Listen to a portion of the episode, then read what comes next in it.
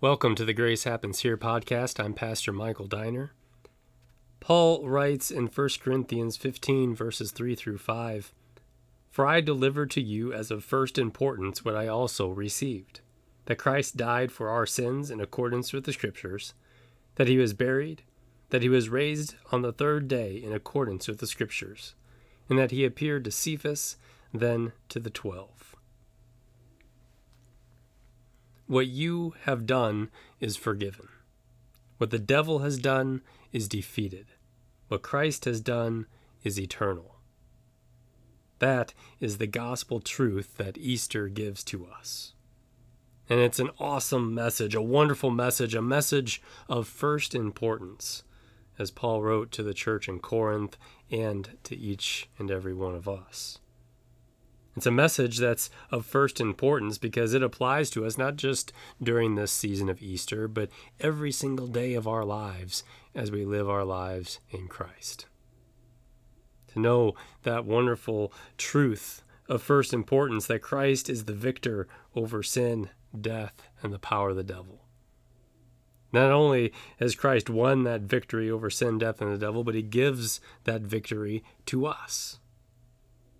And although we know that to be true, we know that with, with 100% certainty, we also know the devil's hard at work. He's hard at work to get us to disbelieve, to act differently, to, to not act as Easter people. The devil loves to bring back our old sins, to bring back past guilt, to help us to remember all those, those shortcomings and failures and problems. The devil loves to, to bring back those old things to mind and, and tries to convince us that uh, we couldn't be included in those who Christ has forgiven and won salvation for. The devil would also point to the things going on in the world around us as evidence that God really doesn't care about us. But the devil is a master of lies. That's his native tongue. He is a liar and we know the truth. We know the truth that no matter what we go through, that God loves us. And we know that with certainty. The proof is found in Christ. That victory that Christ won through his perfect life, sacrificial death, and victorious resurrection is ours. And there is nothing in this world, nothing at all, that can separate us from the love of God in Christ Jesus. So, this Easter season, remember that Easter is not just a one and done day, but rather it's an eternal reality for us.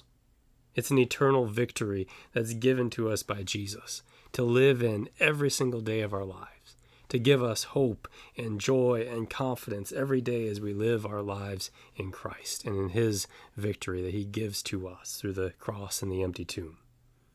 That's the, the message of first importance that we need to hold on to every single day. That through the cross and the empty tomb, what you have done is forgiven, what the devil has done is defeated, and what Christ has done is eternal. Have a great day in the Lord.